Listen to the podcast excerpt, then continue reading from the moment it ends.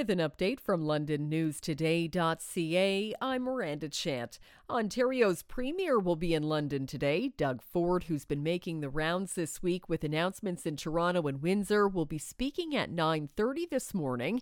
He'll be joined by Deputy Premier Sylvia Jones and Colleges and Universities Minister Jill Dunlop. No details about exactly what the trio will be announcing have been released. However, Dunlop's presence suggests it will involve post-secondary institutions The discovery of a loaded gun and more than $23,000 worth of drugs has led to charges against two Londoners.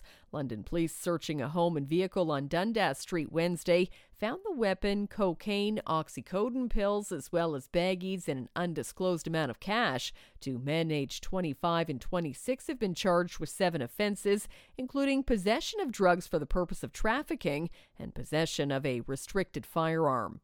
The chair of London's police board has resigned. Susan Toth made the surprise announcement at the end of yesterday's meeting. She's been a member of the seven member board since 2017. Toth says she no longer feels she can really contribute and make a difference and is clearing the way for someone who can. London lawyer Ali Chahbar will take her spot as chair.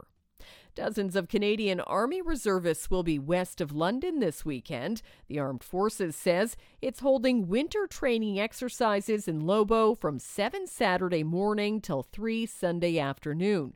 The time will be spent practicing land navigation, construction of improvised shelters, making small survival fires, and overall survival in cold weather conditions. Personnel will have unloaded weapons for the exercise, and some areas will be off limits to the public for the duration.